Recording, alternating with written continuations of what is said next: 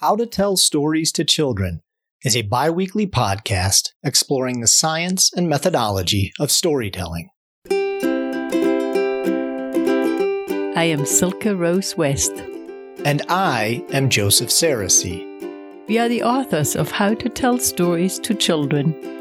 Our goal is to foster diverse storytelling by helping individuals like you awaken to the storyteller within.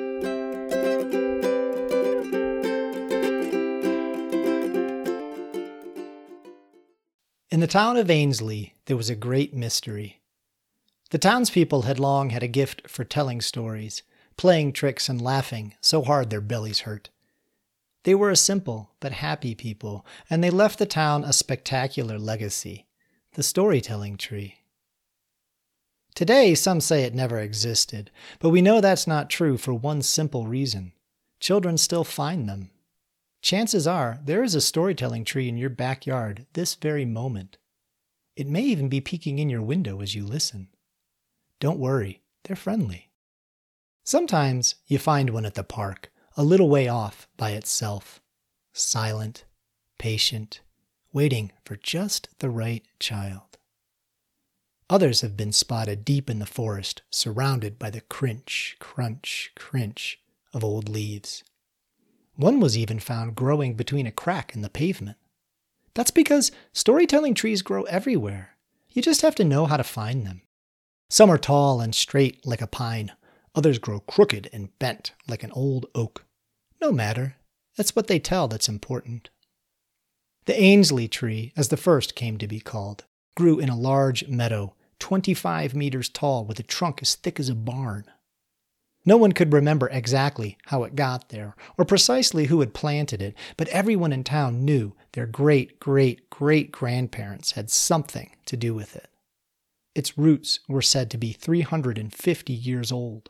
Not even the largest family in Ainsley, a mother and father with 12 lanky children, could wrap their arms around the trunk of that great old tree. But it was not its size that made the tree so special. Its branches had a magic unlike anything else, a voice without words. In ordinary sunlight, it appeared to be quite an ordinary tree. But when someone sat under its branches and told a story from their heart, the leaves would begin to flutter and dance. Slowly, and then with great ease, they would form into pictures and scenes from the story. The children in Ainsley loved to sit under that giant tree and look up into its branches. At first, the shapes seemed simple, just basic figures. But as one delved deeper into the leaves and the spaces between the leaves, the curls and twists of characters and scenes would be revealed in spectacular detail. Whole villages could be seen at work in its branches with increasing refinement a tiny mouse jumping from branch to branch, the parry and thrust of a bull's horn, the immensity and depths of a dragon's scales, scenes within scenes within scenes. In the fall, leaves of every color and shape trickled down from its branches and danced in the wind, forming a mosaic of each tale that was told. Even the birds that flit among its branches seemed to fit into the folds of those majestic stories. It was a feast for the eyes, and so it became a feast for the storytellers in that town. For in time, the people of Ainsley gave rise to better and better storytellers. Festivals were held throughout the year, and the greatest orators were invited. Children scrambled for a front row view. Parents stood in back on tiptoes, smiling in memory of when they too were young. And the stories were magnificent. Ainsley had always been a town of storytellers, and from their children were selected, generation after generation, the greatest of the great. Samuel Moss told nightly tales, full of magic, steel, and adventure. Great haired Susan described colors and shapes that few could imagine. Old Man Hillock plucked words from the branches like musical notes. The tree bended its branches, cupped its leaves, and wiggled its roots in the earth, giving color and contour to the words of these beloved storytellers. Well, one small day, As the winter festival was approaching, a little girl named Annabel was sitting with her mother in the kitchen. The smell of fresh baked bread began to drift from the oven, and a small fire crackled in a corner. It was warm. It was bright. It was home. Mom, she asked, can you tell me a story? Oh, said her mother, powdered from head to foot in flour. I can take you to the storytelling tree later this afternoon. Charlie Peets is telling today, and he has a wonderful story about a train. I've heard you can see it weaving through the branches. Neat, said Annabel, staring into the fire. But can you tell me a story now? Mrs. Rattigan clapped her hands on her apron, releasing a puff of flour, then watched as it sank to the floor. It had never quite occurred to her to tell a story. Like everyone in Ainsley, her whole life had been filled with stories, beautiful stories told by incredible storytellers, all under the charm of that enchanting tree. A story at home seemed to pale in comparison. Please, Mom? repeated Annabel. Couldn't you tell me just one? Mrs. Rattigan scrunched her eyes. She could certainly recall many marvelous stories, but none, she thought, that she could retell on her own. No, said Mrs. Rattigan, untying her apron with a sense of finality. I don't think I can. Mrs. Rattigan could see the disappointment in Annabel's face, but she knew that an afternoon under the storytelling tree would cheer them both up. And of course it did. The day of the Winter Festival arrived soon after. Storytellers from all over had gathered in Ainsley to tell their most exotic tales. Annabel and her mother watched as fires were kindled around the great tree and cups of hot cider passed from hand to hand. Soon everyone's attention turned to the gifted speakers beneath that magic tree. With no leaves on its branches, the tree appeared cold and empty. But as the storytellers gave voice, the spaces between the branches began to shift like lace and take on beautiful forms. From her seat, Annabel watched as the characters and scenes came alive with intricate features and a subtle, transfixing beauty. Wonder, elegance, a poetry of shapes. Yet it was more than mere shapes. Light, sparkling off the frost in the branches, gave rise to phantasmagoria of unparalleled richness. Cathedral ceilings could be seen in its branches rivers of stone and ice, thousands of shades of blue. The tree had a way of twisting its branches so that light from the sun was bent through the frost like a prism, immersing the entire audience in dazzling pinpricks of color and movement. The whole tree seemed to shake and drip with color, filling each story with a sparkling, gem like quality. Wafts of smoke from the fires, kindled as they were with the fallen branches of the tree, moved like pixies through the stories, adding depth and mystery to every image. It's the most beautiful thing I've ever seen, said Old Man Hillock. The tree gives them voice, said Lady Grey. Storytellers in Ainsley were a special breed. They worked year round to craft the most alluring stories possible in the hopes that they would one day be told under that magnificent tree in front of the entire town. Such was the creative power of the tree that a great many storytellers were formed, men and women who traveled the world sharing stories first honed under the bricolage of that peculiar tree. But Annabel wasn't satisfied. Why aren't you a storyteller? she asked her mother on the way home from the winter festival. Why do we listen to Old Man Hillock and Great Haired Susan and not you? If you were a storyteller, then I could listen to stories whenever I wanted. If I was a storyteller, said Mrs. Rattigan, you would never eat dinner. And that was partly true, because storytellers in Ainsley spent all their time making stories, not food. But if you were a storyteller, we could eat anything we wanted, said Annabel. And that was partly true too, because storytellers were prized and often very wealthy. Springtime in Ainsley brought the Children's Festival. This was the one time in the year that children were invited to speak under the branches of the storytelling tree, a rare chance to see fledgling storytellers come to life. Amid the gently falling blossoms and fresh green leaves, the moment had an impressive beauty.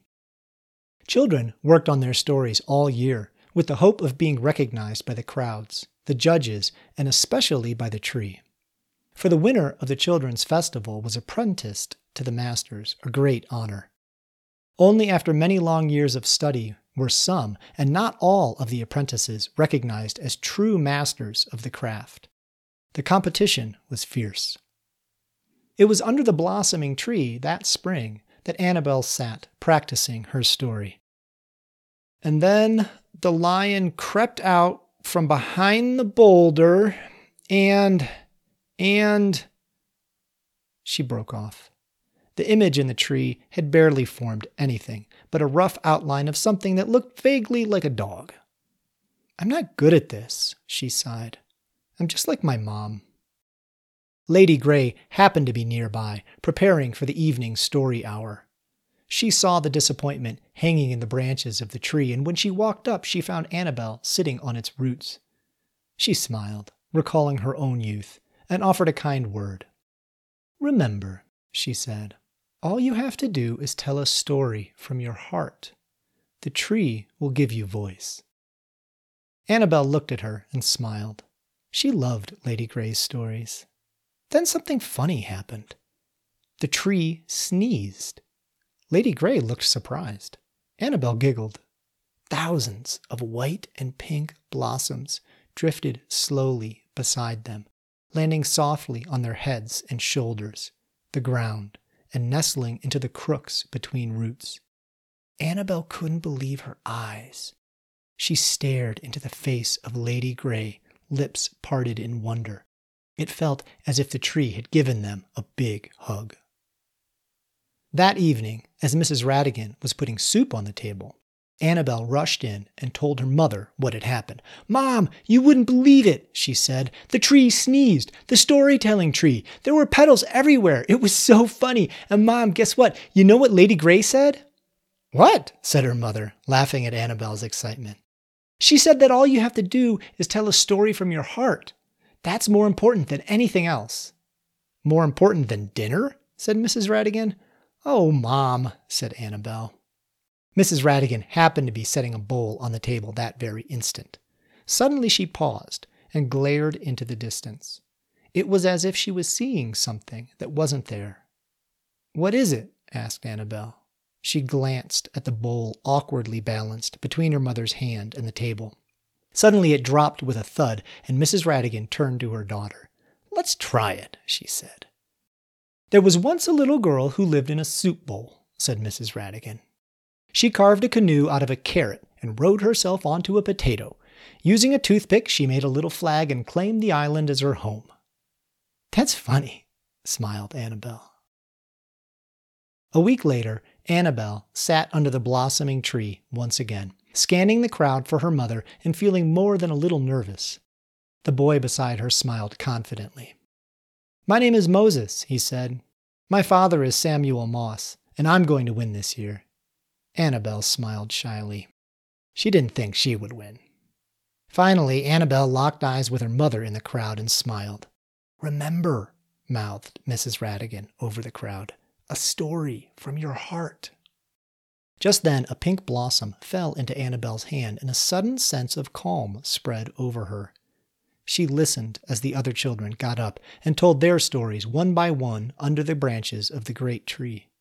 It was clear that many of them had practiced long and hard. The pictures in the branches were graceful and bright. Off to one side sat the judges, Old Man Hillock, Great Haired Susan, and Lady Grey. From their expressions, it was evident that this would be an exceptional year. The tree seemed to shine. Finally, Moses Moss was called up for his turn. It was obvious that he had his father's talent.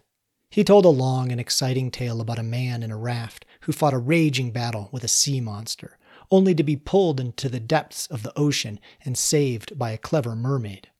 Throughout the story, the branches undulated with the movement of water. Countless sea creatures could be seen within the leaves. Annabel watched in astonishment. The audience erupted in applause when Moses finished. A finale in which the sea parted in two and the happy couple strode like royalty to the shore. The judges beamed. Surely he would get the best marks. That really was an incredible story, Annabel said when he returned. Thanks, said Moses. I've been working on it a long time. The two smiled. I really mean it, said Annabel. As the crowd quieted down, a voice was heard over the murmurs. Annabel Rattigan. Annabel stood up. Good luck, said Moses. Thanks, said Annabel. She walked humbly to her place as the crowd grew silent. She felt small and shy under the great tree, but once again she caught her mother's eyes. She felt the pink blossom in her hand and smiled. I was going to tell a story about a lion, she said, twisting her foot on the ground. It was a good story, but it wasn't really a story from my heart. Lady Grey smiled. The crowd looked at Annabel. It was a funny way to begin. So, this story is about a little girl, Annabel said. She looked up and paused. She lived in a soup bowl, and she loved her mother very much. Mrs. Rattigan chuckled. But sometimes her mother was busy, continued Annabel. So her mother gave her a story. It wasn't a big story. It wasn't even a great story, but it was her story. And with it, the little girl traveled the soup bowl in a little canoe she had carved from a carrot. And wherever she went, she carried her mother with her, because she had her story inside. Annabel paused. The crowd listened with anticipation. The end, said Annabel. Annabel stood for what seemed like a long time. Suddenly the silence was broken by a sneeze in the crowd. Bless you, said Annabel, and blossoms began to rain down upon her shoulders, and everyone gathered. A feeling of warmth filled them from the inside, and the judges glared in astonishment. It's the most beautiful thing I've ever seen, said Old Man Hillock. The tree gives her voice, said Lady Grey. A tear drifted down Mrs. Rattigan's cheek. That evening, as Annabel and her mother walked home, they held hands and smiled. That was a beautiful story, said her mother. I guess so, said Annabel. But Moses really should have won. His story was much longer and better. You know, said Mrs. Rattigan, I think you taught us something. It's just like Lady Grey said. All you have to do is tell a story from the heart. Don't you think the tree agreed? Sorta, said Annabel. But you know what I think? What? said her mother. I think the best stories aren't really about the stories, said Annabel. They're about what happens to people when they tell them. That summer, something happened that no one in Ainsley could remember happening before. The storytelling tree bore fruit. In early summer, they found apricots hanging in the low branches. A few weeks later, a child spied cherries up high. The townspeople brought ladders and baskets, and kids climbed into its branches to stuff their cheeks. It wasn't long after that that they began telling stories. Soon they discovered plums and peaches, and three different kinds of nectarines. Annabel was the first to find figs, after which she told a long, rambling story about a chipmunk with a golden stripe. There were pears and pomegranates in the fall, and twelve different kinds of apples. There were pine cones and chestnuts, walnuts and acorns, little maple seeds that blew in the wind like helicopters.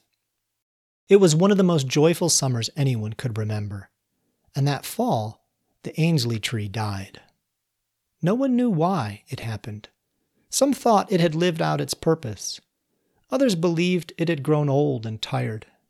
Gone to seed, said old man Hillock, not without a smile. He and other master storytellers tried to conjure its branches back to life, but no image would appear in its limbs. In time, people began to doubt that the storytelling tree had ever existed. It was just a legend, they said, something that parents told their kids. But thanks to Annabel and the other children, its seeds were not only planted in the earth, but in their hearts. Long after the tree had toppled and worn away, people could still be found in twos and threes, sitting under the branch of a maple, a pine, a peach. They told stories from their hearts, simple stories, and though their stories rarely rivaled the masters of old, they knew, just like Annabel knew, that the best stories, like the great storytelling trees, come to life not in the words, but in the loving connection between the people who share them.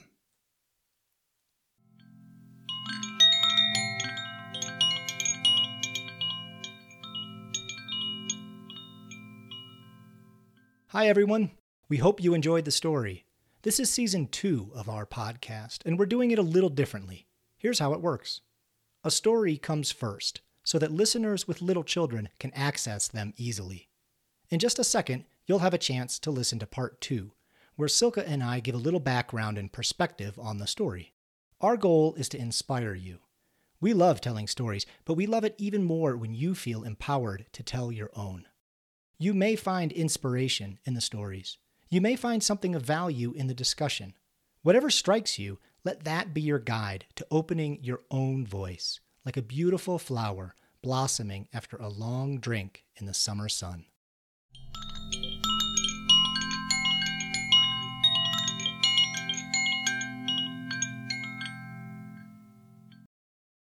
Good morning, Joe. Thank you for sharing the storytelling tree with us. It's a beautiful image to see this tree in the center of that village and all the human beings that you described so thoughtfully and the way they are connecting through storytelling. Tell us what brought you to choose the tree as the central image? Yeah, you know, this story, um, somebody uh, a year or so ago, uh, one of our readers uh, reflected back. They had appreciated the book and had asked, you know, what, what if you tried to say this in the form of a story directly um, rather than as a, you know, kind of instructional book? And I thought that was a great challenge. That's what inspired me to, to try. And um, I, I kind of hit on that central image of this story, which is often a way that I will um, kind of enter a story. And and for me, it has, I mean, it, it has a lot of different meanings, but um, I wanted to come up with an image that was friendly and welcoming um, and, and didn't, uh, doesn't bring up a certain sort of conflict uh, in our in our minds. You know, as soon as you talk about a TV or a video or a something that presents images, uh, most of us can't help but go to you know just brings up different things for us. So I was looking for a somewhat universal, somewhat magical, um, and let's say heartwarming image that could uh, bring to mind this idea of seeing a story, but in a way that, uh, yeah, doesn't bring in uh, all the things associated with a screen. mm-hmm. Yeah, thank you. Well, it's nice because I think no matter what background we have, no matter what cultural background or economic background we experience, we can all relate to that tree. And uh, when I was a young child, I would draw trees that had leaves that had eyes. and on that note, I also want to say, young children, uh, that connection to the tree and coming together around that tree is a, it's such a beautiful image and to think actually to think about what would it be like if we all would come to this place where in the afternoon after we done our morning chores, we would walk with our children into the village and we knew that somebody would tell a tale and that the, the characters in themselves would be like the human beings show themselves in the way they tell the story. And you made you did it was really amazing how you described the different people and how they all had different storytelling skills. And what really touched my heart was that you arrived um, with our little Annabel, and I could so relate to her. Is feeling like oh, everybody is a better storyteller than mm-hmm. me, and I could relate to her mother. I don't have time. I don't have time. Other people have way more time to do this. I, I can't. And shying away, finding excuses, falling back on everybody else. Like, let's just go to storytelling tree. Everybody else can tell you a story. And then how you um, spoke about how this little girl really just wanted to connect with her mama. Yeah, that that was a major piece. Again, I from my point of view, that's the essential message of of how to tell stories to children. Um, and I think a lot of people get that, and I think some people maybe look at it a little bit as a manual of like how to create narratives. Um, and so in this story, I wanted to emphasize that aspect that uh, we we recognize. I recognize. I'm intimidated by a lot of the wonderful stories out there and storytellers that come to us in all these different forms. And that's why I wanted to bring in the tree. Um, because nowadays, when we talk about stories, a lot of times we're thinking about books, we're thinking about um, certain storytellers, we're thinking about videos or movies or things, we're thinking about all these different media in which stories come into our awareness. And um, that's kind of the magnificence um, and the power of the tree and and the tree even in some sense creates the storyteller. Because the tree is there it uh, you know there's this this process in the story whereby the villagers there's this idea of kind of the best of the best. There is there is this competitive element in it right? A little bit. Um, and therefore annabel her mother the average folks it's as if they forget to tell stories. It's as if they think this tree is so magnificent and these storytellers are so magnificent. Why would we tell stories anymore? Because we can access this beautiful w- way of, of, of storytelling in our lives. And my hope in the story was to help us remember through the eyes of Annabel and her mother that storytelling is quite a bit more than the repetition of a narrative. It's the sharing of an experience. It's a method of creating connection. Yeah. And it, that's something that I, well, I, I know I care about that. that's, that's important to me in my life with children, also with adults. And I think that it's something that sometimes, as parents, um, just as humans in our lives, we sometimes miss those connections. Uh, sometimes we get together and we, you know, there's a lot of ways that we connect in the world, and there's a lot of ways in which um, sometimes we we miss that human connection. And one reason is we have all this tremendous stuff. We have all these tremendous and incredible stories, right? If it's in the evening and we want to kind of relax from our workday or our school day and hear a story, I mean, what do most of us think of? I think without even saying it, we all know what, what comes to our minds, and it makes sense. I get it too. But what I think we want in those moments, or at least in some of those moments, is we want that human connection. We want to feel connected with our loved ones. And I, I strongly believe that storytelling does that for us. Hmm. Yeah, thank you. I would like to uh, go to, to a place of exploration that has to do a little bit with a cultural experience and I have to go there because I grew up in a village in Germany.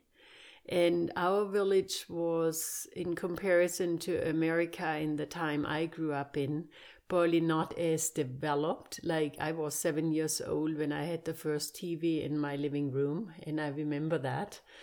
And um, many people, it took a while for TVs to arrive. People had radios, but there was still an element of coming together in the village, uh, partially through church, but then through celebration. and they actually didn't have much of a competitive element to them because it was part of a communal awareness you could say and if you wanted to participate in the community you would share a story about yourself or a story that would come to mind and I was very well aware as a young child how some people are very open with stories and others are really holding back. Or there are those that always have like the dark stories of uh, doomsday stories. And when i came to america what i realized was in the absence of a living village community what happened was that in the isolation i think we started to mm, like say we bring in the stories like it's almost like at night we turn on the tv we we open the doorways to have a village experience through many stories that are coming in. And and yet there is sometimes the absence of human beings because we are we're living more isolated in these times i would say. And then we are also experiencing that um, yeah stories are being rated for being good or being better. And in the kindergarten when i taught in america i realized that very often we are already training children to say if you tell a good story you get a prize. Or if you you're to tell such a good story that one day you're to be a hollywood movie star and it's something we prize so high or if you sing you have to right away sing on stage you don't we have lost a little bit this ability to sing just for the fun of it mm-hmm. we have also lost a little bit the ability to tell a story just for the fun of it mm-hmm. and just like you said to just create that heart connection um so when when that is it, it's actually a part of a village reality of a healthy living village reality. And in our times of more isolation i think we bring in more of the competitive element and we bring in things that maybe are becoming hindrances. But it doesn't mean we can't dissolve them. And i think every time we start telling a story to connect or every time we listen to our child that says, Tell me a story, actually, in that moment when your child says, Tell me a story, you know, as a parent, there is something magical happening. My child wants to connect with me. Mm-hmm. If a child doesn't ever say that and always ask, Please turn on the television, then it's time for us to pay attention. Mm-hmm. Yeah, exactly. And I know that I know that competitive element. I know that um, because we've we I I can recall in the past talking about that a little bit with you, and I and I recognize that it's not. It's funny. I think you know in this story. My sense was that I needed that central image of the tree to draw us in. Mm-hmm. It's actually it's comfortable. Um, it's it actually doesn't pre- present this internal conflict. But throughout throughout the story, Annabel and her mother, I mean, they go through the process where actually they let go of the tree. So the the, the, the tree draws us in, mm-hmm. and and there's a way in which we then come to focus on this element, right? There's this competition, and it's even a competition for the children. And we know that this competition also exists for the for the master storytellers. And frankly, I do think we see this in real life today. You know, I mean, this is this this is what authors, this is what screenwriters and cartoonists, animators, blah blah blah. You know, um, sometimes we say that to to artists, right? Children when they're young, when they when they draw really well. Oh, you, you know, your drawings are so beautiful. Maybe you'll be an artist when you grow up.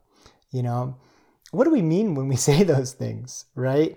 Oh, you know, you're such a good storyteller. I bet you know when you're older i mean in a way they're they're inspiring they are but you're right we do turn it it's sort of into this um, professional um, somewhat competitive and somewhat uh, like there's an expert level um, that we sometimes ascribe the stories that we connect with to. You know, like J.K. Rowling is esteemed for a good reason because she's better.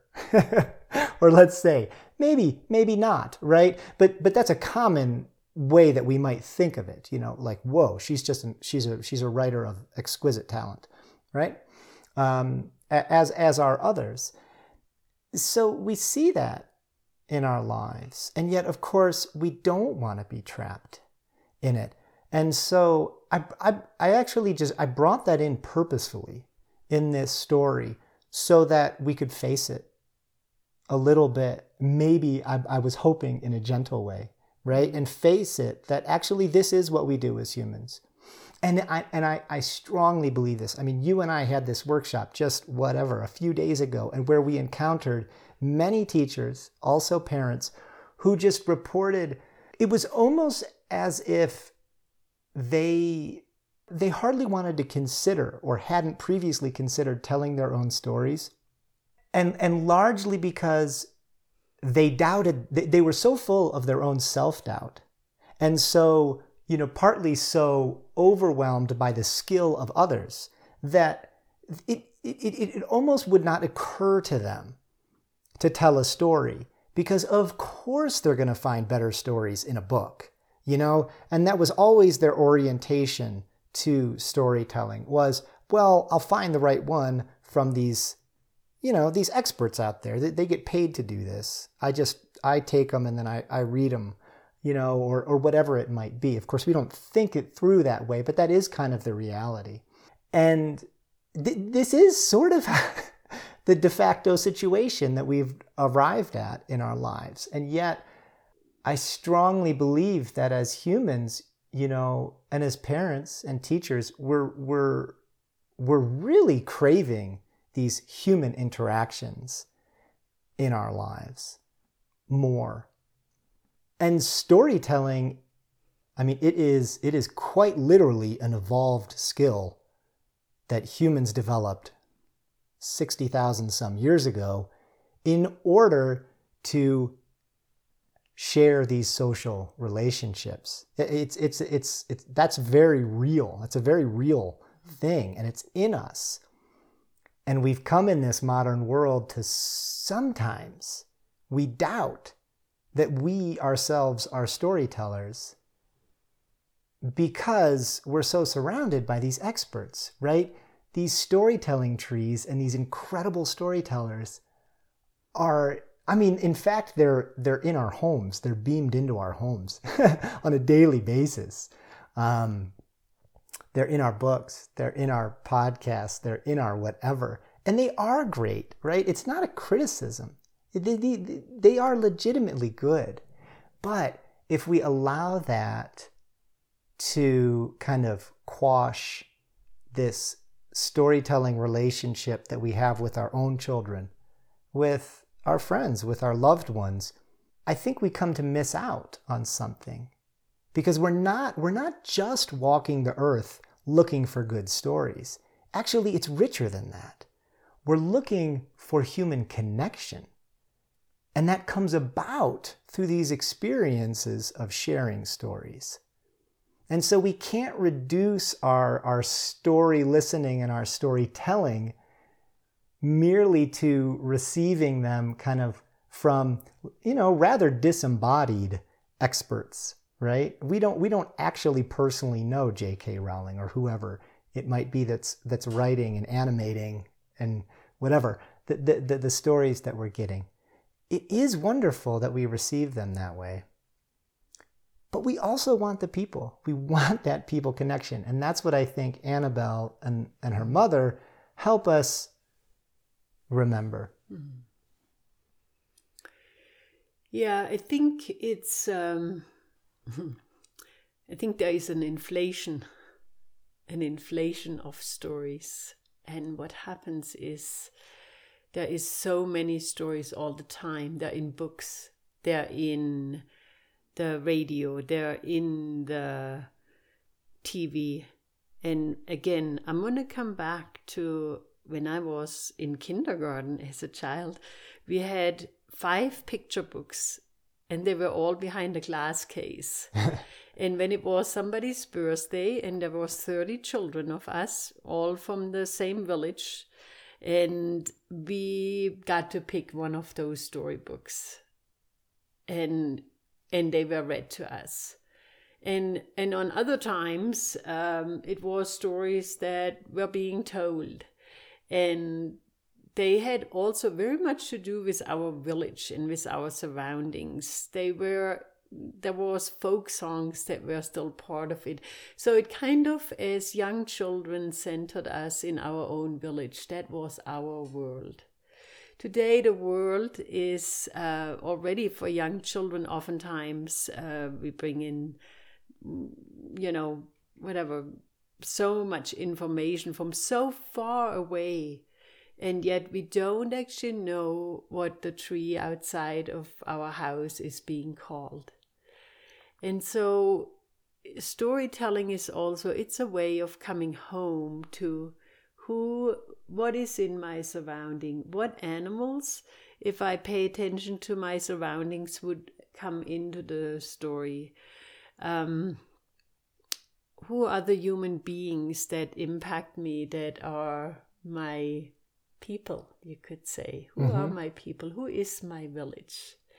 To explore that with children, I think, is so wonderful. And I think many adults nowadays um, are going to therapy to actually uncover that storyteller within them because that lost once we lose the trust in telling the story we realize we lost something.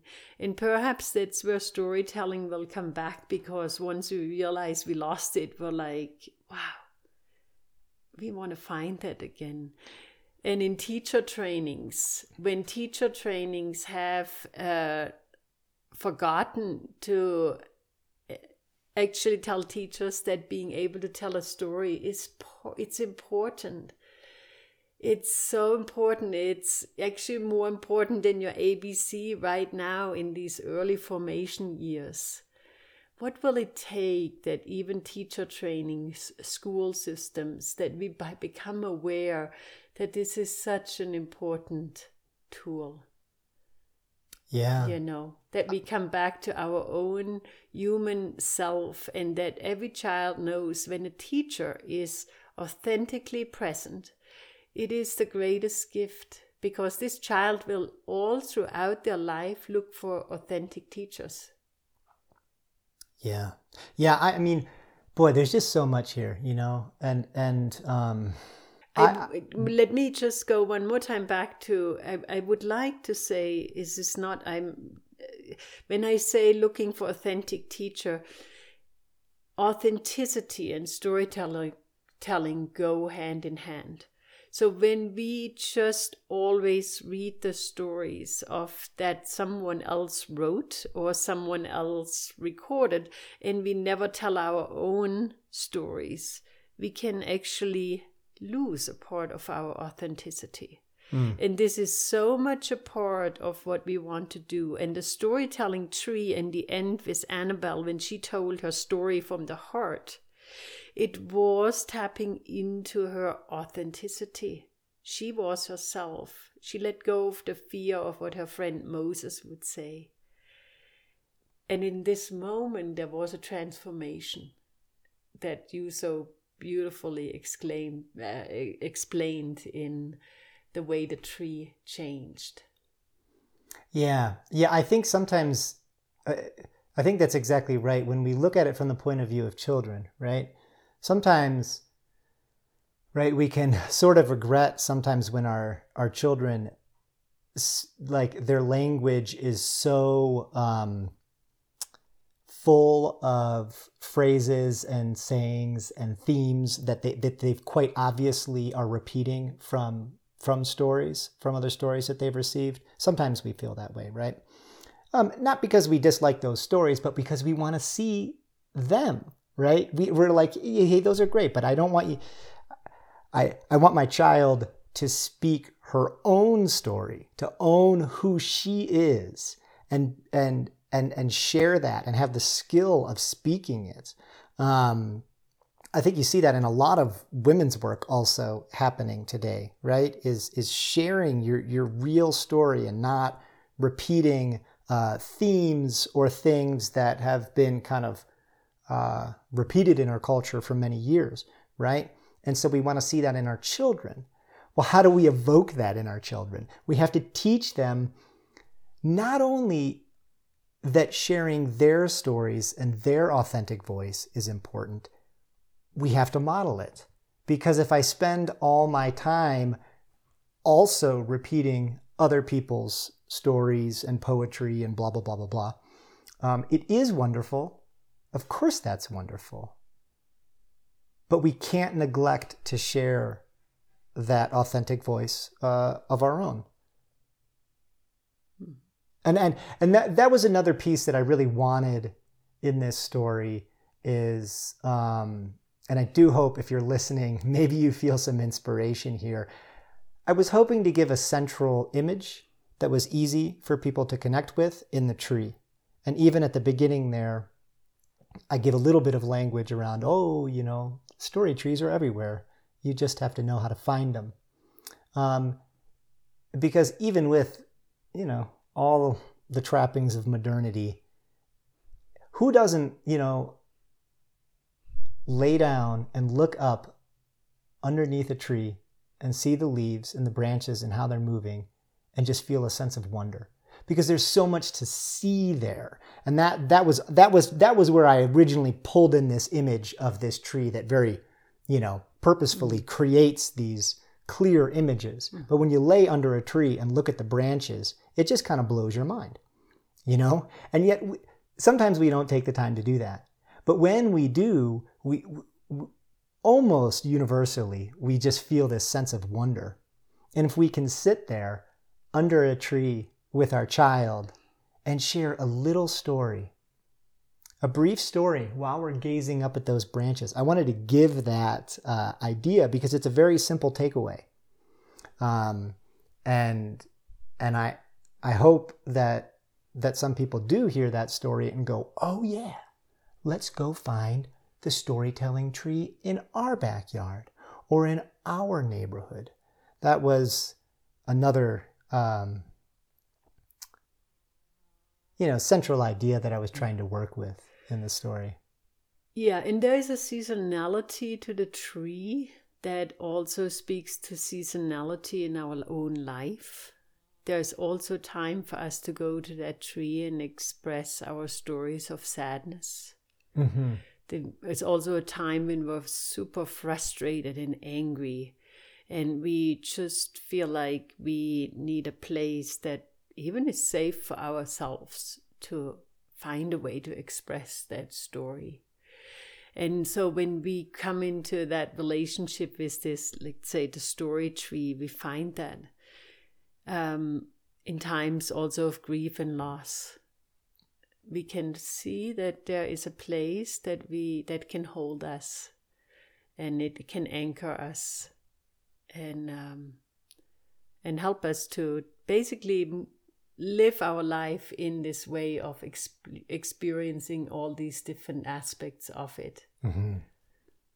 yeah yeah I, I think you know we sometimes speak about how different objects or places or things can can kind of embody a story for us. And I think that if we do that, right, if we if we regularly sit underneath this particular tree, we even give it a name, we call it the storytelling tree, and we sit there, you know, our children will they'll recognize it. That whenever they see that tree, whenever they connect with it, the, the those stories begin to live in the tree. We, we, we come to associate the place, uh, the living being, with these stories, and not just with the stories, but the sweetness of those moments and connection. Because when we lay with that, that level of wonder under a tree and listen to our loved ones, truly put everything else aside and just sit there and share their story, share their time with us uh, these are precious hmm. experiences in life.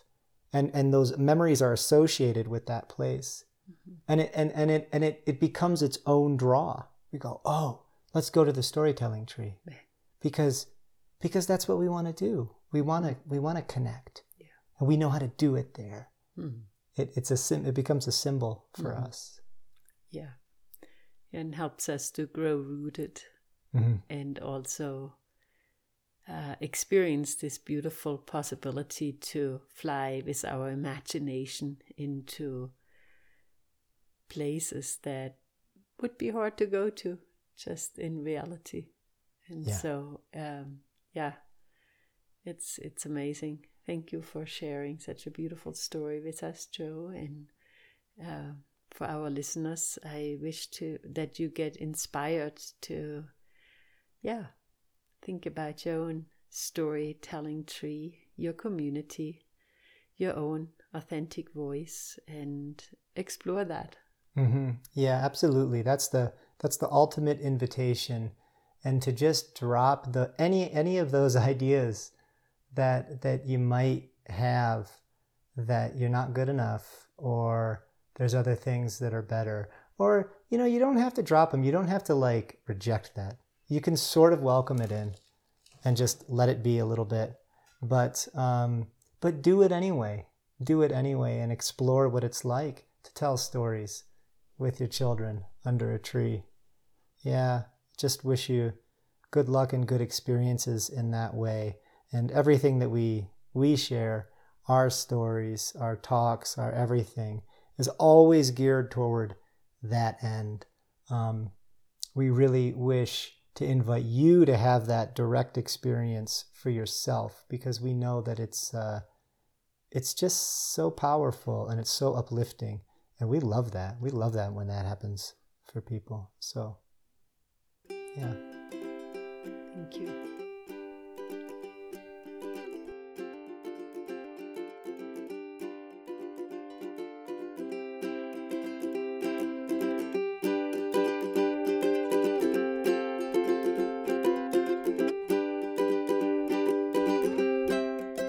Thanks for listening to How to Tell Stories to Children, a bi weekly podcast from the authors of How to Tell Stories to Children, now in 19 languages. Our goal is to help parents, teachers, and grandparents connect heart to heart with kids. You can find this podcast as well as upcoming webinars, events, our blog, stories, and more at howtotellstories2children.com and on our Facebook page. You will also find the entirety of Season 1, which gives more background and perspective on a variety of storytelling topics. You can also submit questions and ideas. We like to hear from you. If you value this podcast, we invite you to consider making a contribution to keep it alive. The proliferation of free podcasts, articles, and resources on the web makes it easy to forget that real people are behind the work. It means a lot to us when you take the time to rate and review our book, this podcast, or share it with a friend. And if you're able, your financial gifts at patreon.com slash how to tell stories to children make it possible for us to continue calling out the storytelling voice in other parents, teachers, and grandparents.